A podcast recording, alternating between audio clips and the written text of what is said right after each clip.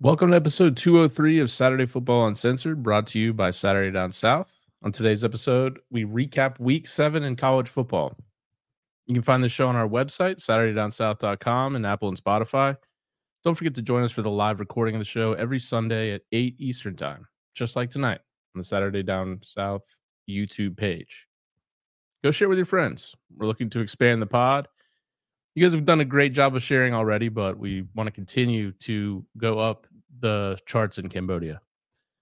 Find clips from the show on Twitter at Sat Down South and at Sat FB Uncensored on Instagram and TikTok.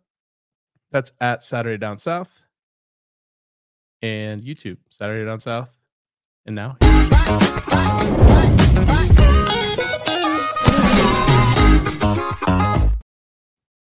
going on, everybody? Welcome back to another episode of Saturday Football Uncensored, brought to you by Saturday Down South. I'm your host, Tyler Huck, and with me, as always, my co host, Chris Marler. Chris, week seven in the books. We're halfway through. We are. That sucks. Kind of sad. I don't want to. I don't want to talk about that. Yeah, it's fair. It's fair. Um. Anyway, saw some puppies that didn't get adopted this weekend. Is that better? Is that a better way to keep? I'm kidding. Um, let's bring the mood up since I've already managed to bring it down. That's not a real puppy story, by the way. Uh, Okay. Week seven is in the books. I felt like it was a really good weekend for like the fourth weekend in a row, and it was also like a very satisfying weekend. I feel like for a lot of football fans. Colorado lost. USC got That smoked. was that Colorado game, sir. Not good. Not No. good. Um, plenty of places to start. I mean, like all the games for the most part felt like they were really good. Uh, I will tell you about my meltdown with Bama. Um, absolutely spiraled out of control. Just spiraled out of control. Bama or you or both? Both. So like, Okay. I, you know, I'll just tell it now. I was up in um, Johns Creek. I was in Alpharetta for like, or Atlanta for the past like week and a half, and I was watching games with my best friend Jeff, who I've brought up on the podcast several times. And like, this team just isn't good enough to smoke anybody. It seems, and for whatever reason, after they got their foot up or their their foot like on someone's throat, up twenty four six, they decided to just not press down. Big fan of pressing down in that situation. So Yeah. there's like a third and eight where like a somebody's face mask got hooked with the other player's face mask. It got called a penalty as a face mask, even though like their face mask literally just like conjoined. And then two plays later they scored. And while that happened, just magically, two of Jeff's wedding photos, which was rude enough, fell off the wall and hit me right on top of the head. No. Cut my head open. It was why, were awful. you so, why were you so close to the wall? I mean, I was on the couch. The couch was like next to the wall. Don't you know what? That's not the first question. Are you Okay. okay, Chris? Did you make it through it? No, I had a full on meltdown. Anyway, that was my weekend. Yeah, that was a little butt clenching time. I I did tune in because Florida State was a, a kind of a runaway in the fourth quarter, and I was like, this seems. I'm not to text Chris. I'm just gonna gonna let this play out. Yeah, we don't need to spend a lot of time on it, but I will I will say that figuring out a way to get a false start penalty on a victory formation taking of the knee is something I've never fucking seen before in my entire life. Uh, that being said, where where should we start? Like, do you want to start on Friday night? Also, welcome in everybody. Um, let us know in the comments what games we should go to. Good to see Krista kissing your back and we can kind of go from there. I, I feel like it makes sense to start with the Colorado stuff because it happened on Friday, and Yeah. then maybe a little bit of Brock Bowers talk. Yeah, I haven't seen much on that yet. It, it looked pretty bad. Obviously, he came out of the game, game, which when you're playing Vandy, that's probably going to happen. But it'll be interesting to see. Have you seen anything on the severity of that? He said uh, he was probably going to sit the rest of the year and, and get ready for the draft. So it hasn't been official yet, but like that's probably what's going to happen. yeah, you're just trying to make everybody sad. A thousand percent. okay, yeah, no, no news, but look, I guess we could start there then. You know, potentially, if he has to start, like I, I, I guess Florida is kind of sneaky. Like that was kind of a crazy, Yeah. crazy game that we'll get to, but um, you don't want Brock Bowers sitting out any games. I mean, he's the crux of the offense. It, the offense is starting to get there, but it's been been a lot because of him just catching everything that's thrown at him. Right. Especially the last three games. Right. So that was another bet. That was one of your lone bets that didn't didn't hit. Or did you not go full game? I went first quarter. Yeah. Um, yeah, I didn't take that one, That's but I did go eight and two in my picks, and we are still on absolute fire. So, um, all right, let me just let me ask you this right off the bat because we're not going to talk about Georgia Vandy, even though I got blamed and I'll take the blame for it. The jinx that that I may be responsible for because I tweeted out on Tuesday and it went everywhere that Georgia had not allowed a touchdown to Vanderbilt in the last five years. Vantage Five years. opening t- opening tutty. opening drive, like a minute and a half in, just some like white kid, like on a slant route, just gone, gone. Yeah. Um, I mean, Georgia, they started slow again. They struggled a little bit. They, they you know, turnovers.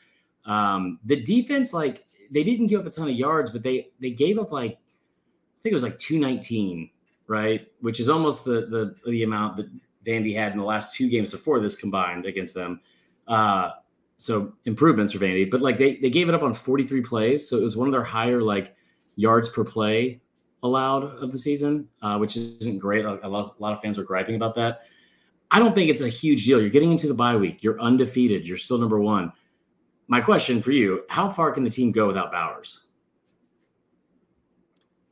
I look, I mean, I was impressed with Mizzou this weekend. We'll get to that game as well. hmm I still don't think that there's a ton until you get to the championship game, SEC championship game. Like if you didn't have Bowers, you couldn't find a way to win the game. Um, that being said, I mean, at, judging on our voicemails and some of the stuff I saw on Twitter, I think people are equally frustrated with the defense. hmm Um, so obviously, when you lose what we've kind of deemed as the best overall player in college football, or I have at least. Um, yeah, it's a it's a big loss, and I think especially if he's out, you know, for the season, which I don't think that he is. I mean, it looked like an ankle. I'm It's not a doctor. Yeah. Um, really, where I think where that would obviously affect you the most is the SEC championship game. Um, you're either going to what have to keep score pace to pace with LSU, which not too many teams can do, or you're going to face a really tough Alabama defense. Probably that's most likely scenario. So, in that game, I think that would be a huge, huge, huge loss for them. Yeah. What about you? I, I think they're fine. I mean, it, it couldn't come at a better time. Like you, you get a bye week, and it's a sprain. And like, if there's one thing about Bowers too, it's like there's a reason why he's a favorite amongst everyone. Not just because he's a great player, but like he's he's a gritty. I'm not just saying this because of his his complexion. really quick. he's a super hard worker, and he like he's played through injuries before. Um, and I think they're going to be fine. Like I think they can beat Florida without Brock Bowers. And, and I, I tell you what, this is scary to say, especially with how good he is. But taking him away, there may not be a position unit on that that roster and on that team that is deeper than Georgia tight ends. I will say they also Yeah. have a decent amount of injuries they're trying to trying to get past um, there. Like, but again, I think they're fine. They, they they get the bye week, rest up, Florida, and then really like the the month of November, you have a home game against Ole Miss. I I, I mean, Maybe I think they'll be able to score on, on Ole Miss's defense regardless. And then you have the game against Tennessee. So like I'm looking at it from the fact of, and I don't think Kirby would do this because he wants to win every game, but you can afford to lose a game if you're Georgia to like Ole Miss, right? Like you want to go beat Florida, you can afford to lose Ole Miss. If you have to sit them out, you can, and then go to Knoxville and win that game because you just need to make sure you're undefeated in the division to get to Atlanta. I think they're fine. I think they're completely fine. Yeah, that's a fair point. I mean, uh, until yeah, I guess with the division thing, I was thinking it would probably be a better loss to go on the road and lose to Tennessee, but then you'd have to have Tennessee also lose twice in division. Right. So yeah, no, you need that's that's the must win. Yeah, you're right. I don't know if they could get in automatically with um with a loss. There's still a lot of good undefeated teams. There really are. I, like, I don't want to over exaggerate or be dramatic about where we are, like prison of the moment, but it does feel like a much different year than like, like again, like people compared to 2007, but it's not like that, you know, revolving door of like South Florida being number two, Rutgers being number two. Like there are some really legitimate teams that are that are at the at the top. And like you know, uh, you saw today with the AP poll, like Oregon didn't really drop really after the, the loss to Washington. I think that's just a lot about both teams. Um, right. And teams will start to separate themselves, but you know. yeah. Uh, Willie Gray makes a point in the chat. Tennessee lost to Florida, so they they wouldn't have to lose twice in division, I guess. But the point still remains. No, if they if Georgia lost, like if Tennessee wins out to they'd have to lose Georgia, one more. They'd have to. I was thinking Tennessee would have to lose two more in in division games. Hmm. Yeah, yeah, they would just have to lose another one, which isn't likely.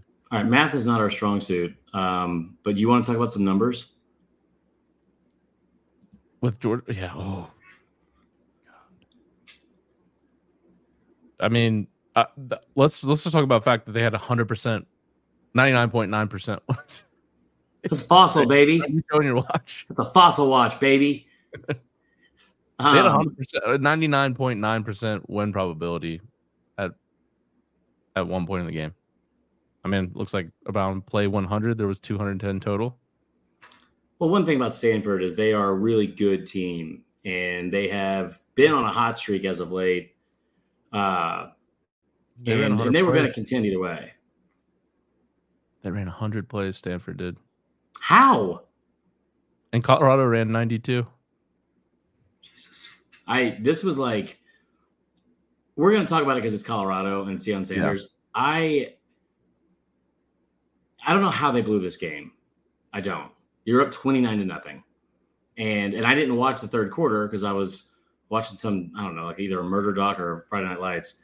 But it was like they scored 19 points in the third quarter, which I feel like Stanford is not a team that puts up points like at all. Like at all. No.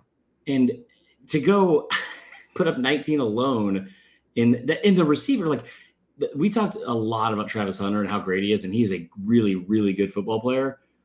But he got embarrassed by that. that was, yeah, on the defensive side, he was a beast at receiver. Yeah.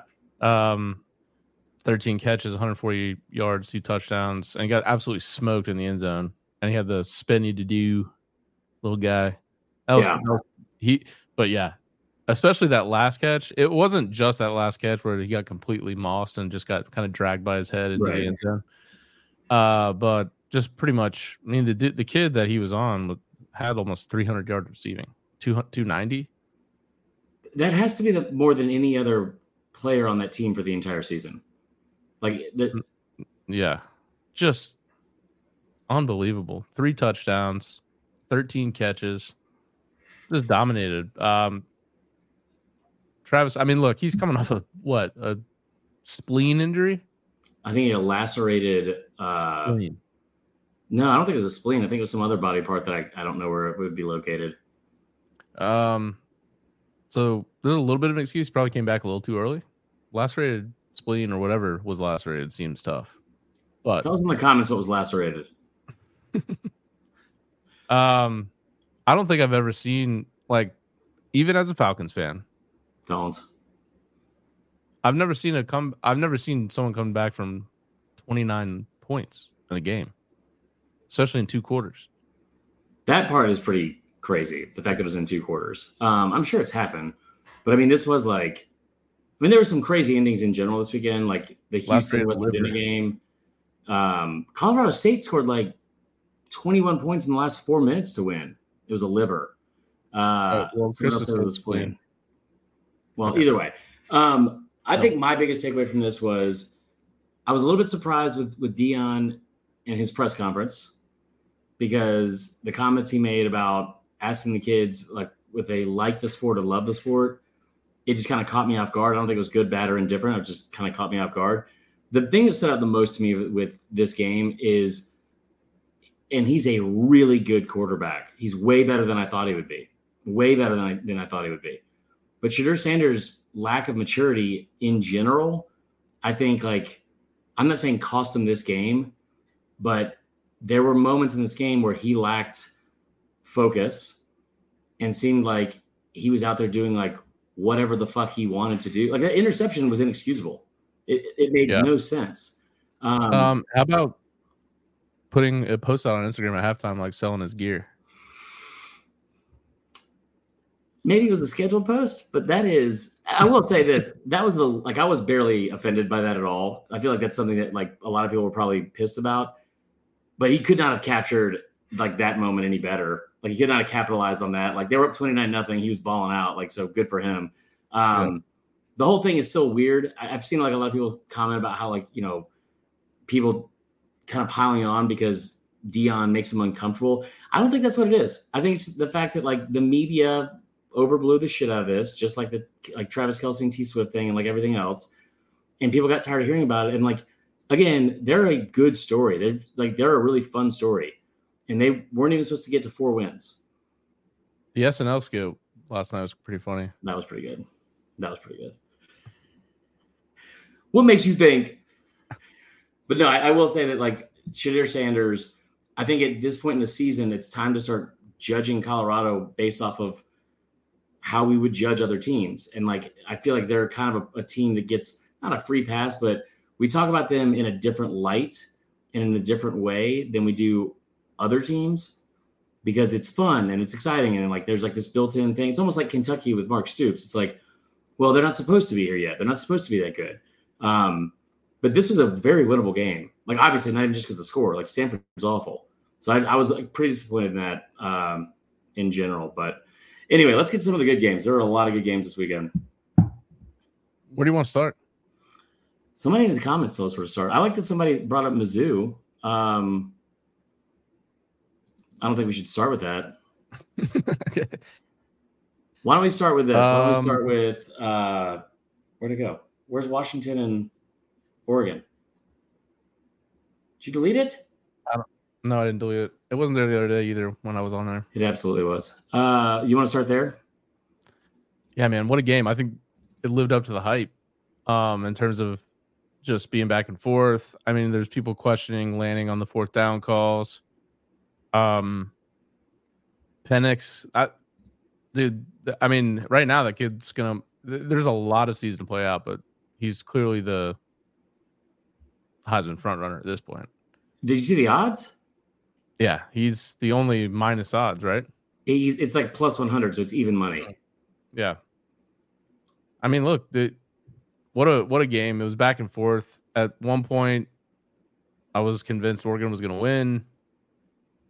I don't know really how. They, I still think Oregon's a really good team. Defensively, I was I was impressed with Washington. I thought that would be the one unit on the field that would struggle the most. Yeah. Um, I was impressed. It seemed like they could run the run the rock a little bit better than they had all season. Um, they definitely came to play. I'll yeah. I'll probably bet against them in the next game. What I don't even know who they play unless they're on a bye. Washington. Yeah, I can look it up. Just because they put a lot into that game. Penix was like clearly just super emotional after the game. I thought that was cool, but they put a lot into that game. And um, dude, they're they might be the best team in the country. Maybe. I was Michigan look pretty good. I was surprised that like I wasn't surprised that Oregon didn't drop after this. I was very surprised that Washington didn't go up higher because I, I thought it was a really I thought both teams were really, really, really impressive. Like I mean, like really, really, really impressive.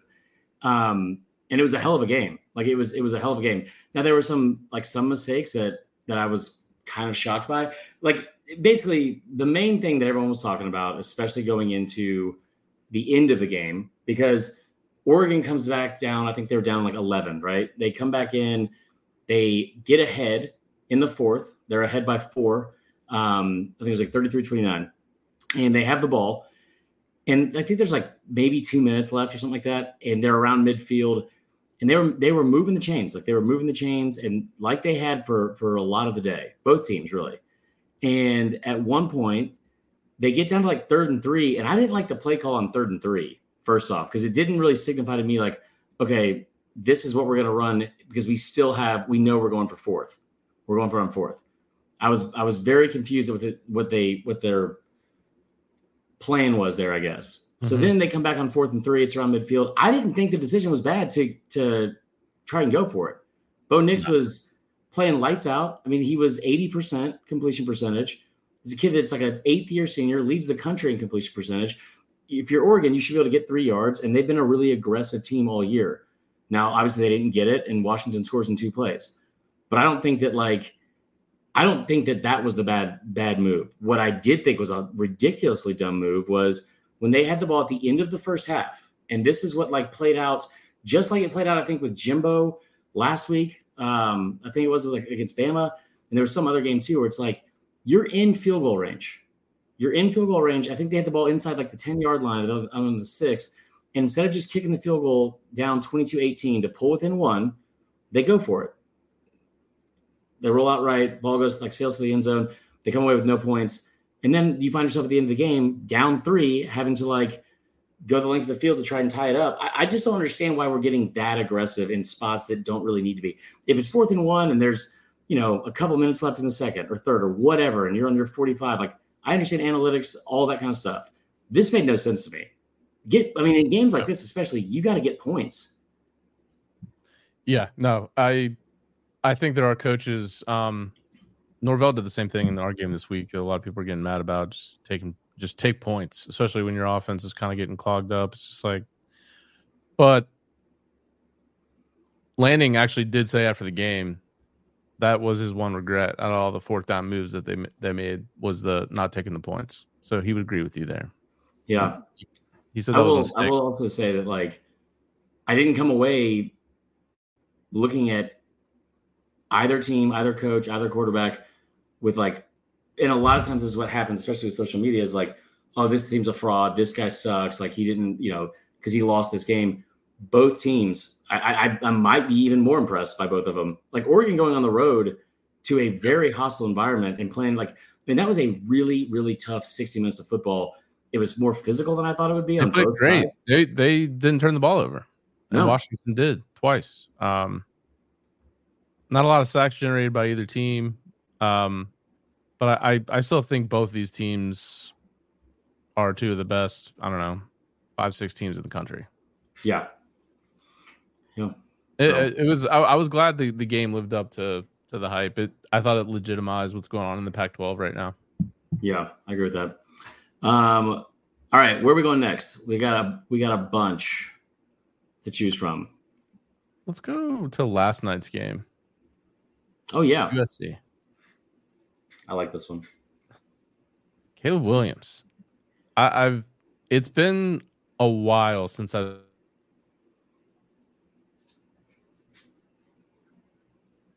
You just cut out.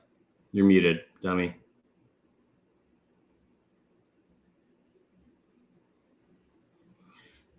I'll intro it. Um, and it, no, I, I, I like this game, it says you're muted in the bottom left. I don't know what's going on. I don't know. Uh, this game was confusing to me. Not confusing to me because I thought Notre Dame would win. I honestly thought the line yeah. was was like kind of maybe it was like fool's gold because it being only three with them at home, and we we've seen USC struggle. What I was not prepared for was to see Caleb Williams struggle that badly. Yeah. And then that defense be that bad. Because now you start looking at these other games. Notre Dame struggled to put up points against Ohio State, who's a very good defense. They struggled to put up points against Duke. Eh, like they didn't struggle at all to put up points no. against USC at all. Every time I, I flipped over to the game or was catching that, it seemed like Notre Dame was just streaking down the field. Yeah. Um, they had the kickoff return. Like anytime USC tried to get momentum, like Notre Dame was just right there to score again, whether it was on a kickoff return on offense. I was just I was what I was saying when I was muted is I don't think I've seen Caleb Williams look that like frazzled. Yeah. Since he was like a, a freshman when he came in and replaced Rattler. I think he had like a weird game against Kansas, maybe or something like that. Mm-hmm. That's like the last time I saw him look that bad. I mean, he was he was running for his life the whole game. I mean, he was running for his life the whole game, and he he looked he never looked like he settled down. Like like his like usually like pretty.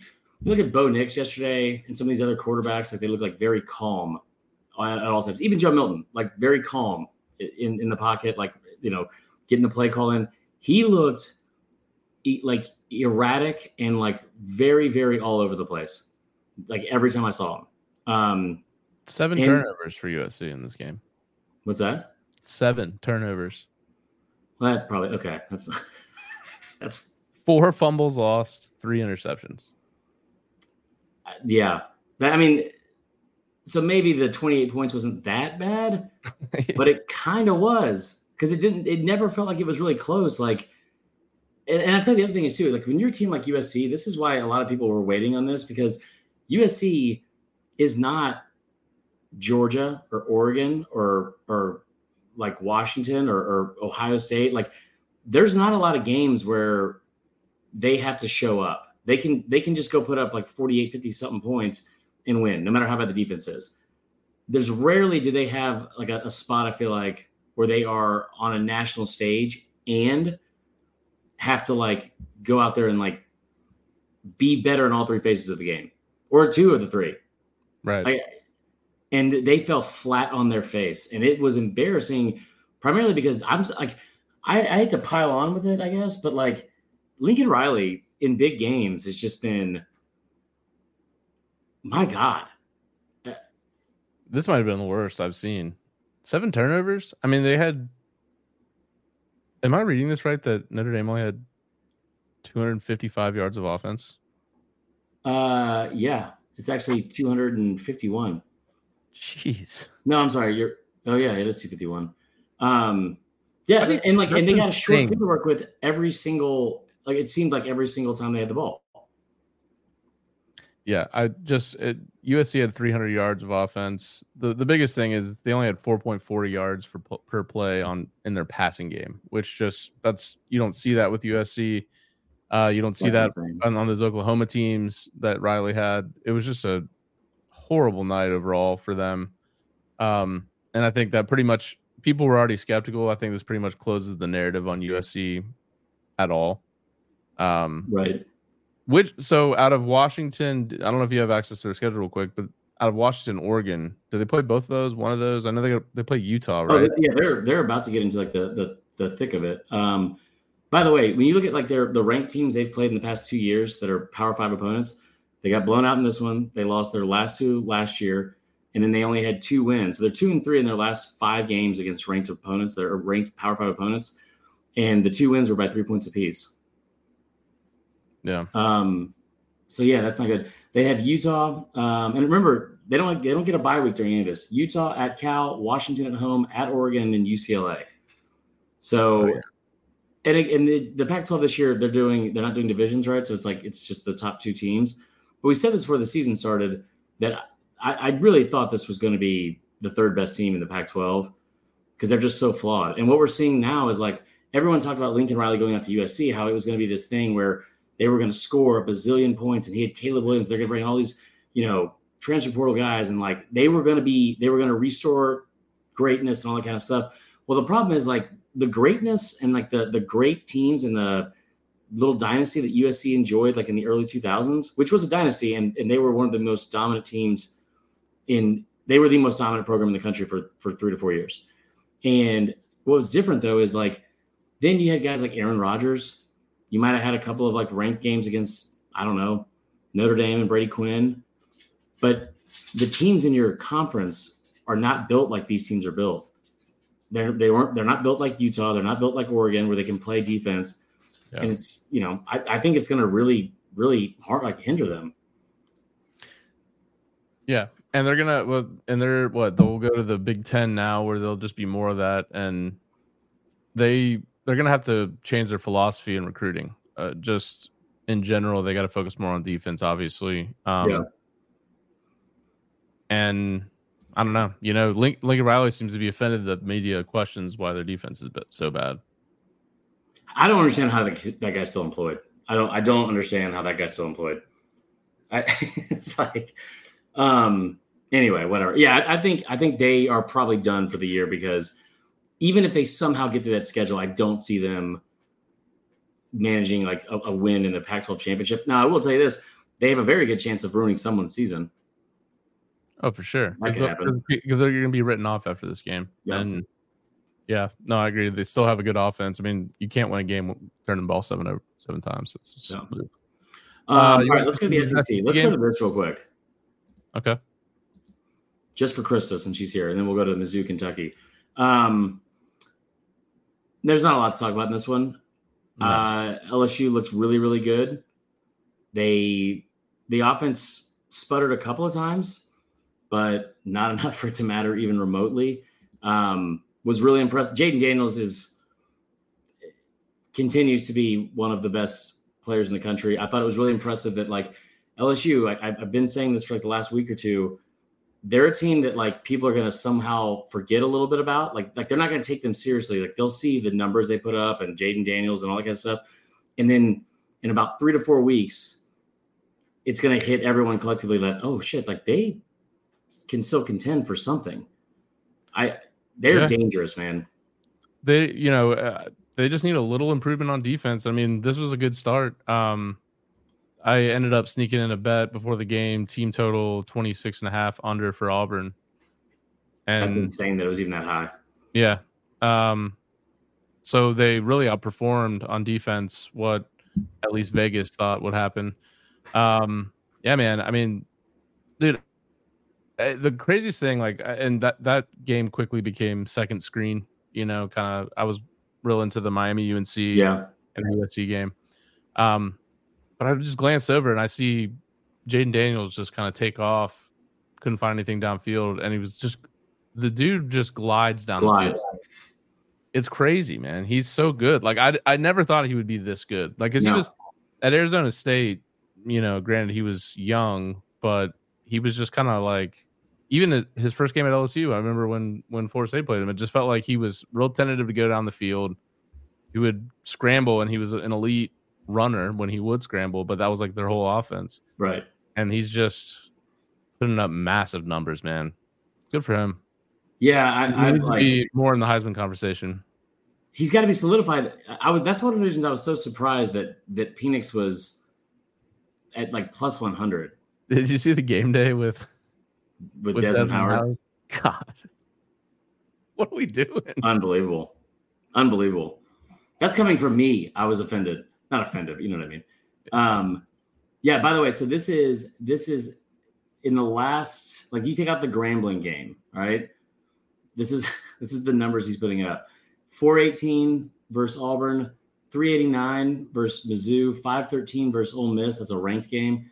Florida State 410 and Mississippi State 425. I mean, he's right around 400 something yards a game of total offense by himself. And the, the, the, thing that's crazy too is he's not like that. That offense goes when he as he goes, but like there's still weapons there. Like the, the whole offense isn't just him. Like he just makes it go. Um, one of the things that I thought was the biggest sham out of this entire game was it was an 11 and a half point spread. The six and a half in the first half I thought was a joke. Um, and Auburn, I understand, coming off a bye week, they played Georgia close.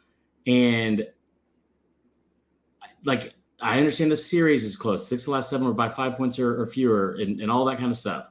That being said, like, one of the things I kept hearing over and over and over again was, well, do you think LSU or do you think Auburn can has a chance to beat LSU and upset them because that LSU defense is so bad? That LSU defense is so bad. Yeah, well, the Auburn offense is is arguably worse. And and there's some positives because we're trying to do optimistic October, and and they they threw for over 100 yards against a Power Five team for the first time in their last six games. They threw for like a whopping like 150 something, and that was with both quarterbacks combined.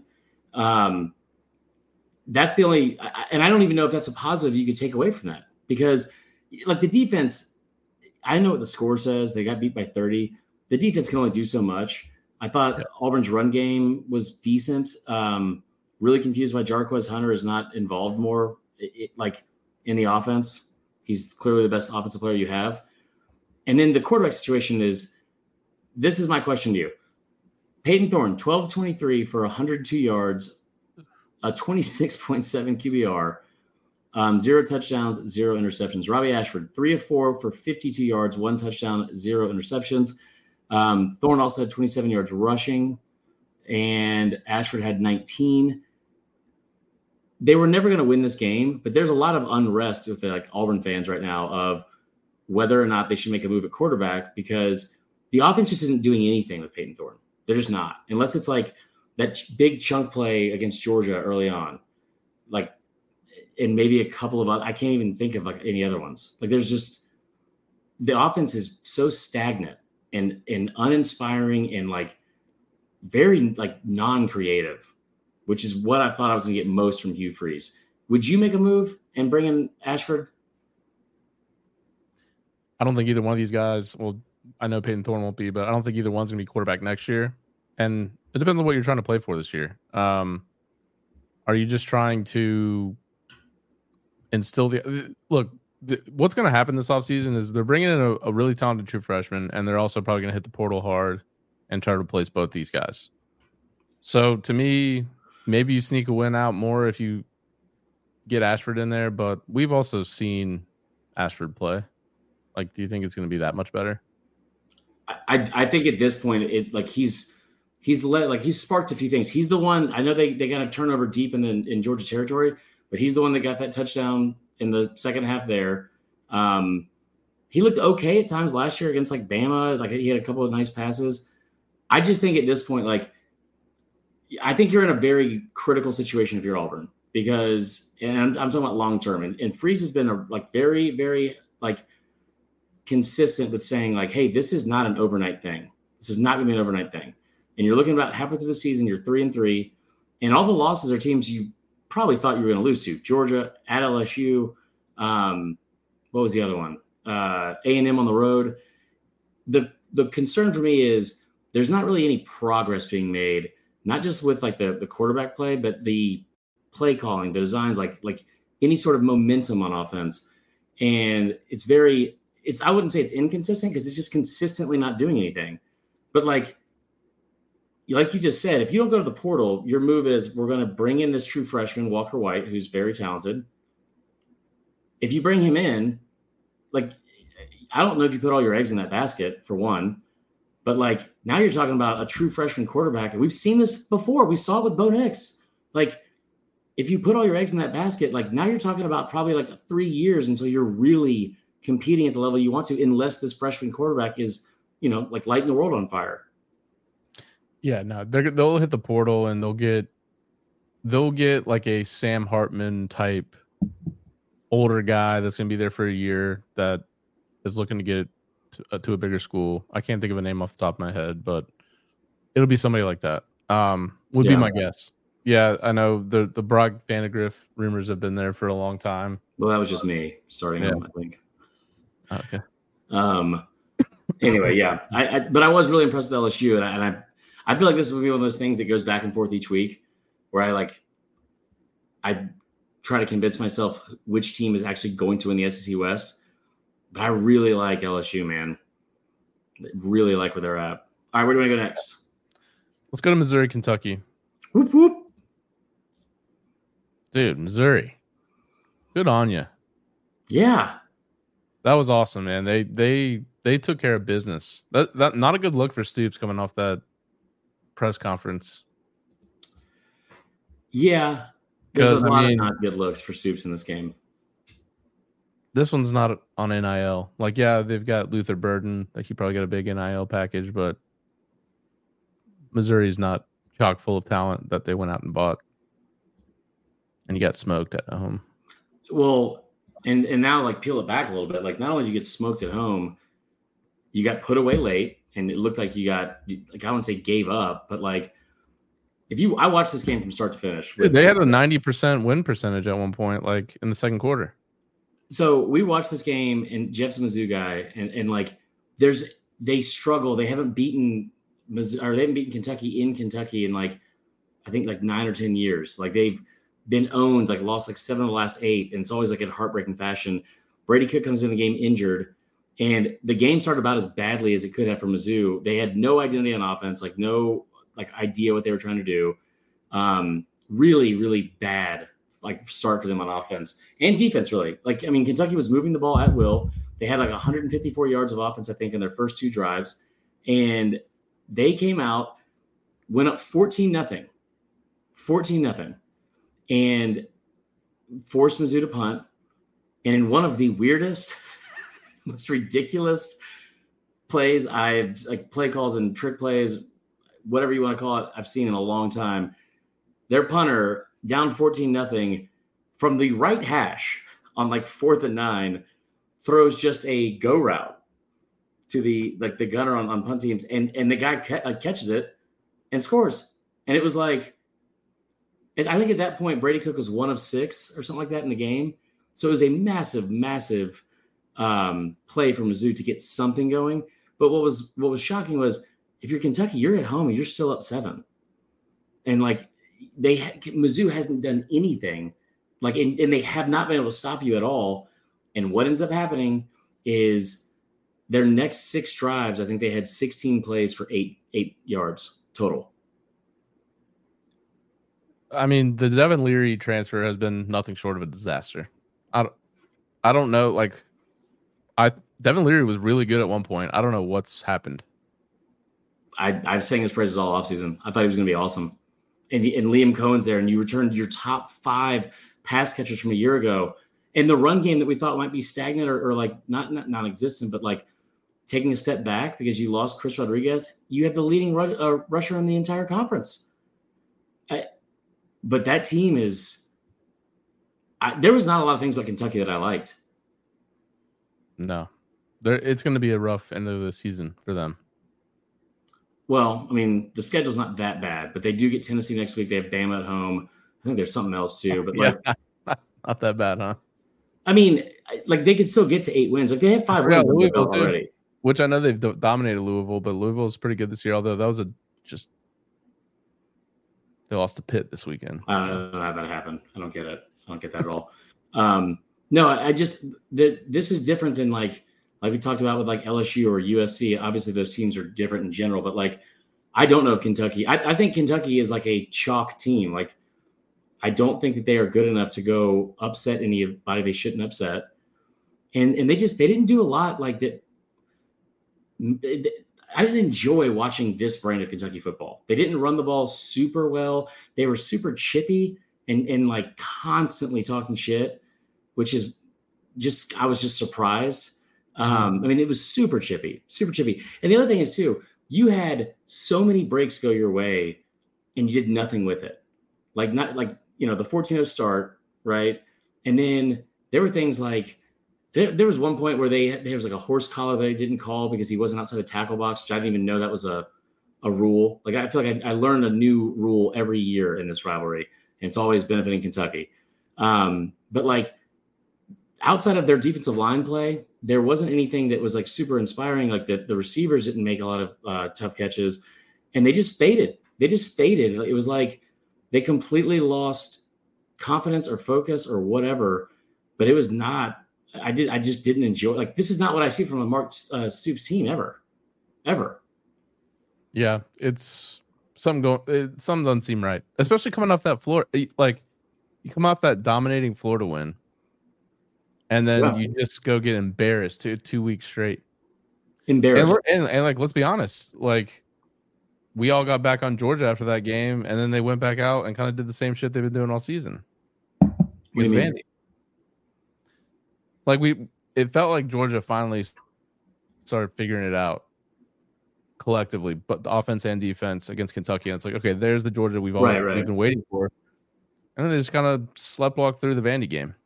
Well, yeah, I mean, we can talk about that in a second. I, I, I will do say, I will say, like finishing up with this game, the thing that is concerning again for Kentucky and also makes you feel better for Mizzou.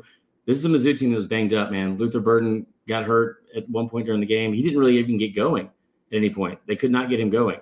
Their running back is either hurt or just a I don't know. He looks like a 28 year old in semi professional football. Like it is, there's no burst. Like it's not great. Um, he did have like a big touchdown at the end. Was that you talking about Cody Schrader? Yeah.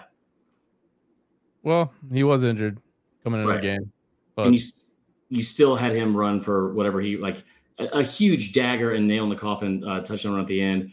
And again, Brady Cook was injured. Like they there was an interception at one point that Leary threw that was overturned, and it was the right call. It was overturned, and then he threw another one. Like I want to say two or three plays later. Like they they it wasn't like they didn't have opportunities to win this game when they were up, down, tied, or, or whatever. And I think it says a lot about like the amount of missed opportunities they they didn't take advantage of. And if you're Mizzou, you're like somebody just asked in the comments, can they go eight and four or better this year? I don't think they're going to beat Georgia because it's on the road, right? But like they have one loss and to arguably the best offense in the country, and it was it came down. To, I know it's a ten point loss, but it's because of a last second pick six Like, And, but they and they were up ten in that game. they were right. up 15. Fifteen, yeah, yeah, something, yeah, fifteen, right? Right.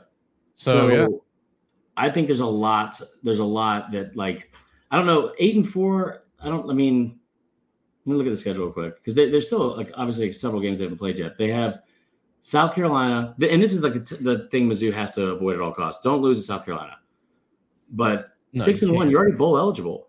Which are they is playing them next week? yeah at home, Uh, and then a week South- off at Georgia. I love Mizzou in that spot. South Carolina's got to be reeling. They're awful. Um, the week off, then at Georgia, Tennessee at home, Florida at home, and then at Arkansas. So eight wins, I think, is doable because I think they they will beat South Carolina, and I think they'll definitely beat Arkansas, and they might jump up and get on one of those other teams too. Yeah, no, but good for Drinkwitz. I mean, I, I felt like coming into the season, it was kind of like a, you better have a, a pretty decent season this year because what is Yeah. this year four? Yep, and they just gave him that extension and all those resources. That line, by the way, right now is six and a half for Missouri at home against Not South. Carolina. All right, where we going next? Want to go to that Florida game? Yeah, let's talk about this for a second. We have any voicemails? We do. They were. It was. There was one Florida, one Bama, and then the rest Georgia. Oh, we should play those for sure.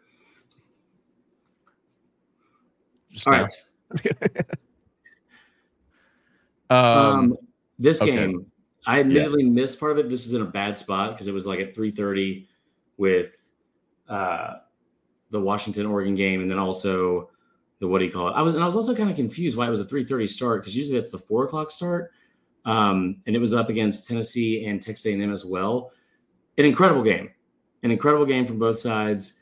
Um, I got a couple of questions for you that I'll get to in a second. Right off the bat, it was the sleep, the the Wednesday night sleep that, that was tracked. Did you hear about the, Na- Napier before this uh, game? He was like, "We're gonna be different. We're gonna be tracking sleep on Wednesday, making sure we get great sleep going into the game. Uh, we're gonna try do different travel. I think maybe they went up a day earlier or something yeah, like that. figured it out. Um, and hey, all the road woes for Billy Napier are now gone. I don't know about that, but I will also say huge win, like Yeah. a huge win for them, and also in a spot like not only where they've struggled, but like if you would have told me, "Hey, Carolina's going to score 39 points," I would have a thousand percent told you that that Florida was in big trouble because I don't think that offense could have have kept up pace with them. But right if from I the jump, told man, you that Graham Mertz threw for 423 yards, three touchdowns, no picks? The 423 yards was what was mainly surprising. And then also, I would have been shocked if, if somebody told me that he was going to throw the ball almost 50 times. He threw the ball 48 times against Carolina. And I mean, I guess like, I guess that kind of makes sense also because that's that's what Mississippi State did with with Will Rogers, obviously, and like their secondary has been really really bad. But this was a game where it wasn't like Carolina. Like I mean, Spencer Rattler has just been phenomenal, phenomenal. Like all season long, he had 360 yards um, four touchdowns, one interception, everything you could ask from him. Everything you can ask from him.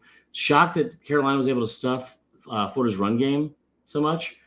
Yeah, that's the thing. Is like you you tell me South Carolina scores that many points and Trevor Etienne has 51 yards, Montrell Johnson has 68, one touchdown between them. I would have been like, they must have just absolutely destroyed Florida. Right. And yet Mertz and feels like just guard Ricky Pearsall probably at some point. Somebody. Dude. Well, and also there was there were some other things too that were bad luck for Carolina. Like there was one play late in the fourth where they had they had like a, a, a I don't know what down it was. There was a pass that went off one guy's hands and just Yeah. fell directly into the lap of the other Yeah, receiver. they, they kept the drive going. But yeah, this is also one of those things. This is the thing that concerns me the most out of South Carolina is I think that under Beamer, they're a team that's going to be they're they're better than Arkansas in the terms of they're going to be able to pull off a big win and get a big upset. And like you saw it last year with Clemson, they, they can be good enough and have a game plan good enough and rally the troops with like the talent they have um, and how scrappy they can be in, in, in all three phases with with that quarterback and also with Beamer. They can go win a game that they're not supposed to win a game, but they're not supposed to win every year. What they can't do is win on a consistent basis week to week, and that's the thing that's most concerning because it's like you're at home. Uh, you know this they're they're two and four, which is not even that like far or different than what I think the expectations would have been for them at this point. Like the ceiling would be four and two, right? Like, you know, I don't I don't think they anybody thought they were going to go five and one or some you know on some crazy run to start the year. But this is a game that you should have won. This is a game that like was kind of tailored for you to win, and you just find new ways to lose, and it it it's the fan base is is pretty frustrated. Yeah, I, I don't blame them. I mean, do you think Beamer stops with all the kind of off the field like TikToks and all that? I think part of that is like what he's trying to build there, or that's just how he is and, and whatever. Yeah. And I think a lot of it's like really good, and it's it's a long off season, and I don't I don't think about any of that like. But fans don't. They're not gonna love that shit if you're losing seven games a year. It's a very easy low hanging fruit thing to Yeah. point at and be like, if you you know, stop making TikToks and do this. And Right, like, right. You know, and the, the bottom line is like this is always going to be an uphill climb for Carolina. Yeah. but it's it's sad to see the level of like haplessness this team continues to have. It like up front, they they like the fact that Nyck Harbor and, and they I don't know that much about it. I don't know why he's been off the field for most of the year. I'm sure there's a reason because he's a five star that's 6'5, 240 and runs like a 10 1 like you know 100 yard dash. The fact that he has two receptions for 52 yards all year. He had one for 45 on on Saturday. The fact that he's not involved at, at all, that's what that's stuff I don't get. Like, what? Why are we not? You're you're trotting out like Luke Doty and and Dak Joyner, like your former quarterback room, all on the field at once. Like, I don't. What happened? Why is this kid not being utilized? Because it's not like you need to throw the towel in, but like something's got to change. Like something absolutely has changed. And the defense, and he ripped the defense in the post game, which is what like I was going to ask you about your thoughts on. He's been getting, he's been like kind of under scrutiny lately. Of is he too whiny and bitchy and blamey after games and after losses? Like, what are your thoughts on that? He does kind of come off that way. Um, I mean, I'm sure he's frustrated. But I, by the way, on the Harbor thing, like that's also the kind of thing that you see the kid hit- hit the portal after the season in this day and age. Yeah, especially if Rattler's gone. Yeah. So uh, I think it'll be interesting to see how they play that situation out the rest of the year. Um, if, you're Beamer, I mean, look, I didn't, I didn't hear the the press conference, but like, you just got to take accountability. Like that's what Yeah. a lot of these coaches they just, you know, you go back to Mario last week, like with the whole kneel down situation. First thing he does is like, well, we t- we teach two hands on the ball, and it's like, That's yeah, that's did? dumb shit. come on man just take ownership and let's let's figure out what's going on here but yeah the the trench play is concerning and they've done a good job i know in the 2024 class they have two highly ranked um o linemen coming in but you can't just get dominated every every game on the line of scrimmage you, you have no chance at that point Well, That's that's again, and, and we'll go on to the next game here real quick. But like that was we, one did- we had a call from this game it's, it's it's a long one but it's our florida resident so we can play Okay. Hey guys, it's the Florida resident. Uh, before I address uh, the events of this evening, let me start off by saying, Tyler, I appreciate that beautiful soliloquy that you have here with the beautiful explanation of everything that's going on.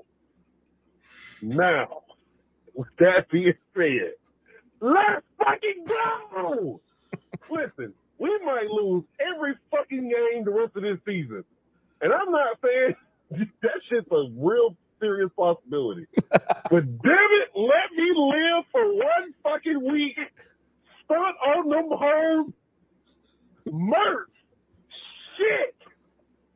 I'm I am e fucking excited. I don't know how you say that right now. E excited. Merch to the goddamn touchdown pass. I did something stupid and bought everybody at the bar a fucking shot. I shouldn't have did that, but damn it, I needed everybody to be happy with me. Um, yeah. Um, nothing against South Carolina fans. Hey, I love y'all. Big hug. Not really. big hugs. Because goddamn, uh, we def- we did show made Spencer Rattler look like uh the first round draft pick uh tonight.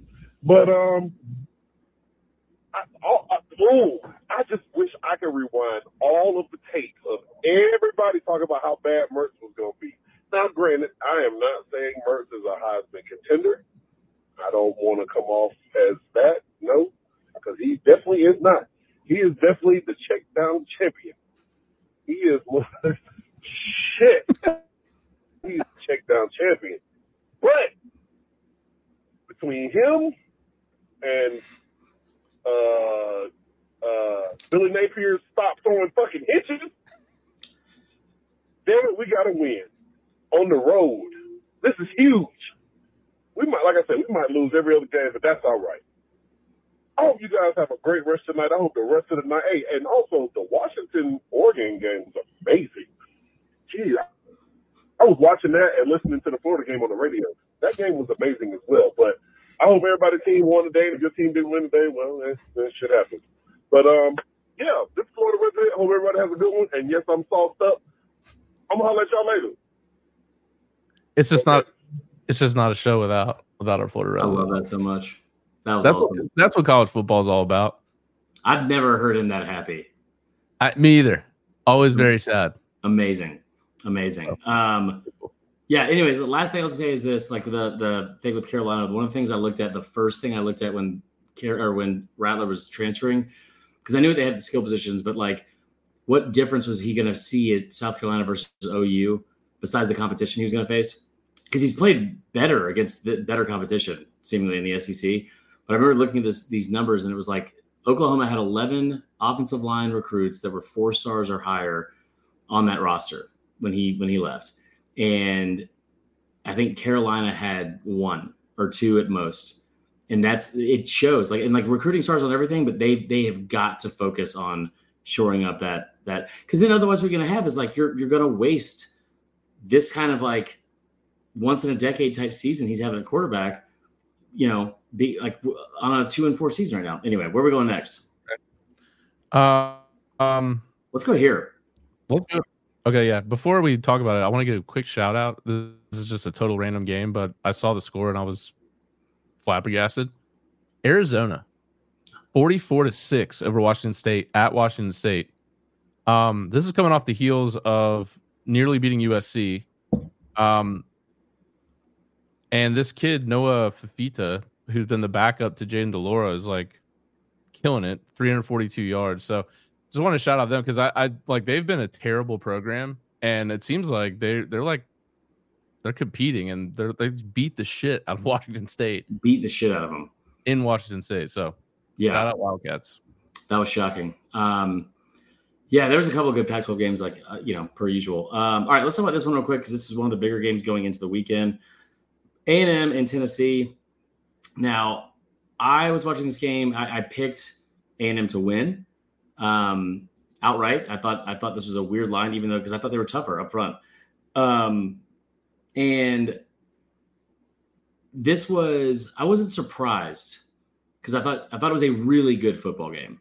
It was a very very good football game, classic like mid 2000s type like like SEC football game. Very physical. Yep. Quarterback play was not great, just not great. No. Um, A and M on the road. Everything that is anytime there's going to be a loss to A and M, like no matter what, there's going to be a lynch mob coming for Jimbo Fisher because of the how just how crazy high his his contract is. And I understand that part of being frustrated about like how high the contract is. I will also tell A and M fans that like like it, it wasn't like somebody signed an executive order and just gave him that like y'all wanted it because he of what happened in 2021. There was no reason to do it, and you gave it to him. Now, I will tell you right now that I, I know that you hate Jimbo. I, we, we give him a, a hard time. I I still say even with like what they look like in this the current uh, record, I don't think that he deserves to be fired right now or be on that much of a hot seat because you look at the, the losses. You're in a one score game against Tennessee on the road against a ranked team. You lost against a ranked Miami team on the road. You lost against uh, a Bama team that is Bama, right? And and ranked like like you weren't favored to win any of those games besides the Miami game. it wasn't like you had some slip up where you like lost to Mississippi State like they did in 2021. It wasn't like you had some like weird thing at the end of the season like you've seen at times or like they looked, you know, completely helpless. You're starting quarterbacks out. And I'm not trying to make an excuse for it, but Max Johnson was awful in this game. The offensive line was terrible. Credit to Tennessee, they got after his ass all day. But this was also kind of the other side, like some of the stuff that Jimbo's come under scrutiny for, which is like, why didn't he go for on fourth and one against Bama? Why didn't he do this? Then you see in this game where he goes for on fourth and one, and Max Johnson gets stepped on by his lineman, by his center. Like they, there was another play where on, I think it was like fourth down where he went for it, or maybe it was third down um, early in the first half, and as he's dropping back, the his own like right tackle or whatever gets pushed into him and knocks him down. Like like it was like an assisted sack, and it was all day. He was being harassed all day. Um, and this is another good point from Aaron Haggard. Like on top of that, the question that you have to ask is who they who would they get that's better than Jimbo? I don't want to spend the entire game segment like trying to save Jimbo's job or anything like that. But I do think that if we're being reasonable in this situation, he's lost his starting quarterback again, which has happened multiple times. And now Haynes King, maybe he shouldn't have been a starter, but like he was the starting quarterback two years ago. You lost him. You've lost Conner Weigman, former five star, both of them former five stars. It hasn't been easy on him. It hasn't been easy on him. Um, what were your thoughts on this game? I mean, it was it was kind of an ugly game. I mean, but like you said, both quarterbacks were horrible. Um, Mac Johnson was better than Joe Milton was. Um, I don't um, know about that. Well, 8.33 yards per play for Max Johnson versus 5.42. In the passing game, on passing plays, Tennessee averaged 3.68 yards per play. That's unbelievable. The here's a surprise. I think someone said in the chat. Um, Tennessee ran all over A and M. Yeah, uh, 253 rush yards, 5.62 yards per play. Um, and that's the game right there. I mean, uh, Tennessee, you got to give credit to their defense. Although, shit, man, another 12 uh, tackles for loss for A&M's defense, another three sacks. They have an incredible D line, and I just think if you've got that kind of talent, I know that he's got a, a quarterback that's down, but I just feel like you got to then do a better job of recruiting a, a quarterback room that can sustain something like that. I, that I disagree with. Like, I, I think losing a, a, starting quarterback for anyone is very difficult. Like, like Ohio State was able to do it one year and and like and contend and win a national championship, but like that that's just I think we take that for granted because we've seen stuff like Stetson Bennett come in as like the backup and, and then become the starter. We've seen Tua with Jalen and that kind of stuff, but like that is not a very common thing that you just have like a, a stable of quarterbacks and then have to come in that situation. Like I mean, like how many people have backups that are Max Johnson? I mean, he's a pretty decent backup. Yeah, and and like here's the other thing too is where does the blame fall with the offense right now because he's not calling the plays. Yeah, I, I can't wait till if it keeps going south. There there's going to be some comments made. I feel like at some point about the offense, and then Jim will be like, "Well, y- y'all want me to hire on a, on OC? Mm-hmm. Here we go. I'm not calling." Oh, dude, if they get if they get two more losses, yeah, dude. He, you know that's what's coming. I'm you selfishly rooting for that. I'm I'm not trying to be mean, but it would be funny. Yeah, no, it actually would be. Um, yeah, I don't know. I, I thought on defense, man, and they, they had a good defensive performance because Tennessee got didn't they get a return for one of their touchdowns? They got a punt return for a touchdown, and kind of shifting gears because like so their, their, their offense scored 13 points. Yeah, but here's the thing. Here's the thing. Like you're right, and that's not what we're used to seeing with Heupel. But what I was really impressed with Tennessee, and I know that I am a, a person that is not a fan of Tennessee, and I I like you know, we spent a lot of time talking about A&M, and I will hate Tennessee all week because they're playing Bama. But what I was most impressed was with with Tennessee was they they did a lot of stuff that got in their own way. Tons of penalties in this game. T- same crew, by the way, or actually no, it wasn't the same crew, but they had they each had ten plus penalties in the game. Milton, like when they when they got a drive late in the game where they probably could have put it away, just completely doesn't see it like the safety throws a pick right right in his hands as they're driving like in the red zone. Inexcusable can't happen. That that was concerning. He, there's still no accuracy. He was 11 of 22 for for 100 yards. Uh, this is twice now that like, we've talked about in the offseason where it's like he can throw it 90 yards and he's into the game with around 90 yards total passing, which is impossible. But what I was impressed with was uh, despite that, despite that, like it took a while for them to get the run game going. They won this game in other phases where it's like you you pin someone deep, you got stopped and didn't go for it on fourth, so you, you had to punt, and you pinned A and M down on the the half inch line, and then gave up nothing. They almost got a pick six down there, and the defense was relentless. The the fans were relentless. The crowd was awesome. The atmosphere was great, and then you got a punt return for a touchdown. And like that's honestly that's the kind of stuff that like I'm not saying they're an elite team because they're not, but that's the kind of stuff that elite teams do is figure out a way to stay in it, stay in it, and then score in like a different phase of the game. Like, like, and mm. you know, I was really impressed with them. Yeah, no, I, the, the defense, the defense stepping up for Tennessee is is big because, and and uh, to Willie, Willie Gray's point in the chat, I mean, if Nico comes in and gives you some spark on offense, you're talking about a a, a much more dangerous team. Mm. Okay. I mean, go that far. No, I don't think that. I don't think that's a. All right, I want to go here. Yeah, that's fair. Because the score was not indicative of what happened in that second half to Miami. Um, I was impressed with Miami coming out because I was like, man, you're gonna. It felt like you were gonna know pretty early if Miami was over what happened last week. Yeah, and they were up three at half and it I mean, Drake Maye didn't have the best of nights. The kid's got a cannon. I, I like watching him play, but yeah. Um, then just the, the second half was just dominated by UNC. Got to give a shout out to Tez Walker, dude. That, that dude's a beast, man. I, it sucks that he hasn't been able to play all year, but he's incredible. Three touchdowns in in this game. Mm-hmm. Um, and Miami put on some late points to kind of make it more interesting as far as the spread was concerned. Um, but man, you got to again. No one's been talking about UNC, and here we are. They're they're coming out here. They're still undefeated. They're they add Tez Walker to what was already a really good offense. Yep.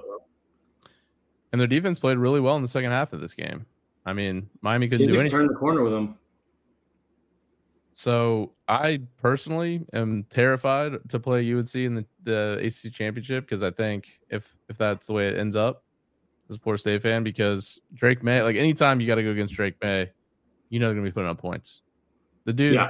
he's really good. I mean, he's really good at running too. Like he was juking out Miami guys. Like this team's legit, man. Yeah, no, I I, I completely agree. Like I, I was I was thinking about this. We'll do this on the next show and like kind of do like a mid-season show where like kind of look at some things where we were right, where we were wrong, whatever. Um, but one of the things I think I was like wrongest about this this season before the season started was Jayden Daniels for one, and not necessarily Drake Maye, but like I just didn't think UNC was legit because I didn't think anything, I didn't think anything of them. Like they lost they lost Phil Longo, and they've only gotten better, and they've done a really good job in the portal and you know, Mack Brown has kind of been forgotten because he's so old, right? He still got I some just, fire in him. You saw that Yelp review he gave the NCAA. Any anytime they they show him on a night game, like it's fourth quarter, I'm like, dude, he wishes he was asleep right now. Like a thousand percent, a thousand percent. Um, can you give me a half calf? Just give me like a mug of half calf. Uh, Maybe some more milk. He he's like he's but he's been really good at. They're very well coached. Um, he's hit the portal. He's adapted to like you know stuff that stuff like Dabo or you know teams like Clemson and Dabo haven't. Um, very impressed with Tez Washington. Thought that was awesome. Tez Walker, I mean. And there's a game in a couple weeks where UNC plays Duke, and I don't want to be a prisoner of the moment, but I'm going to be a prisoner of the moment. And it's I think that's probably the best game of the year in the ACC. Could be. Florida State's got Duke uh, next weekend. Oh I'm a little nervous about it. Yeah, you should be. But, Duke's good, man. Yeah, dude, they haven't had their their baller QB. They just beat uh, NC State 24-3 last night. Like, yeah, their defense is legit. They're they, um, they're they're one two minute drill away from from being undefeated. Yep. Um, yeah, I was I was impressed with them. All right, I think we're missing a game, but we don't have to talk about it. This was exactly what I thought would happen. Those last two games, I, I felt like I was pretty spot on about. I, I thought it would be a, a, close game, maybe early and then the the home team would pull away. The UNC obviously pulled away from from Miami. Um, and in this game, like I was shocked that the line was three. Again, another one of these things I was like, is this fool's gold? Because you're going to Corvallis against a very good Oregon State team. And the one time we've seen Dante Moore at quarterback for UCLA, like on the road, he was really bad against Utah. And, you know, we really put Utah and the defense up on a pedestal, but Oregon State beat Utah, like, and, and beat them soundly. And so yeah. I was really impressed with this. Um, they gave up a decent amount of running yards. They, they gave up like almost 300 yards rushing, but they put the clamps down when they had to. The offense was really good. They still very, very fun to watch. The atmosphere was great. And now Oregon State is right behind Bama um, at 12, and it's deserved. I mean, like, I just, it's a really good team, man. Really good that's team. Really, and really my preseason funny. pick to win the Pac 12, and they're not, they're not done yet. So you never know. All right. So is the last game Bama? We don't have to talk about Bama. It was against Arkansas. I, I will like, we can, we what, what happened in that game? And I'm legitimately asking because I it was on at the same time as same time as the Florida State game, and my second screen unfortunately had to be on a Halloween movie for my daughter, so couldn't watch the Bama game. What what was what happened? I know I saw the KJ Jefferson play, which was awesome, crazy, really good. But what was why was it so close? So it wasn't for most of the game. It was 24 to six. Bama like kind of sputtered a little bit early, not really bad. By the way, Arkansas's kicker is fucking ridiculous. he he hit like a 48 and like a 55 yarder, and they both would have been good from like 70. Like I eh, like blown away. Blown blown away. I said all week though, if we're gonna talk about this, like I said all week, this every single like like box that you check for a, a trap game, this was it. You're coming off yeah. a big emotional road win against A and M. You have a big rivalry game that's a revenge game next week at home against Tennessee. You're kind of getting back in contention. It, makes sense to look ahead. You're a 19 and a half point favorite over a team. You put them away late last year, but that was a five point game in the, in the third or fourth quarter. Um, it was a one score game the, the year before in, in Tuscaloosa, and it was an 11 a.m. start. Like it, all of all of the makings for a trap game. And it's one of those where you just try to get out there with a victory. Well, and they they got up early and they were up, I think, 21 to 6, something like that at the at the half. Milroe started out not super great, but then they had a bust. I don't think it was a busted coverage. It was actually a designed, uh, pretty well designed play. Um, he hit like somebody wide open for like a 79 yard touchdown. And at half, he was like seven of 10 for 215 yards and three touchdowns.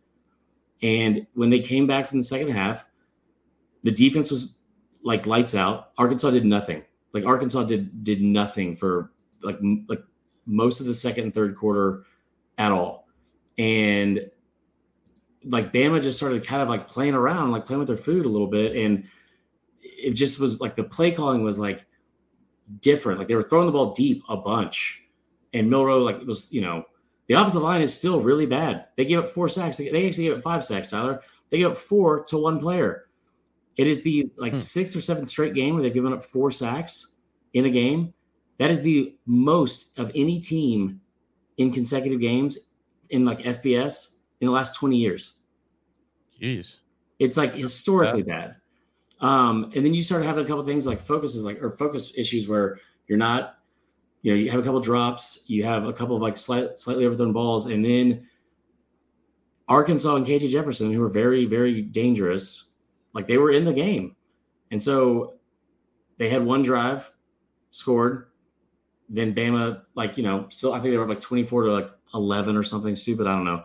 Uh, 24 to 13 and got another three and out with just in, and Arkansas went right back down the field. And then you saw the play with like KJ Jefferson. There was a couple things like that so again, optimistic October.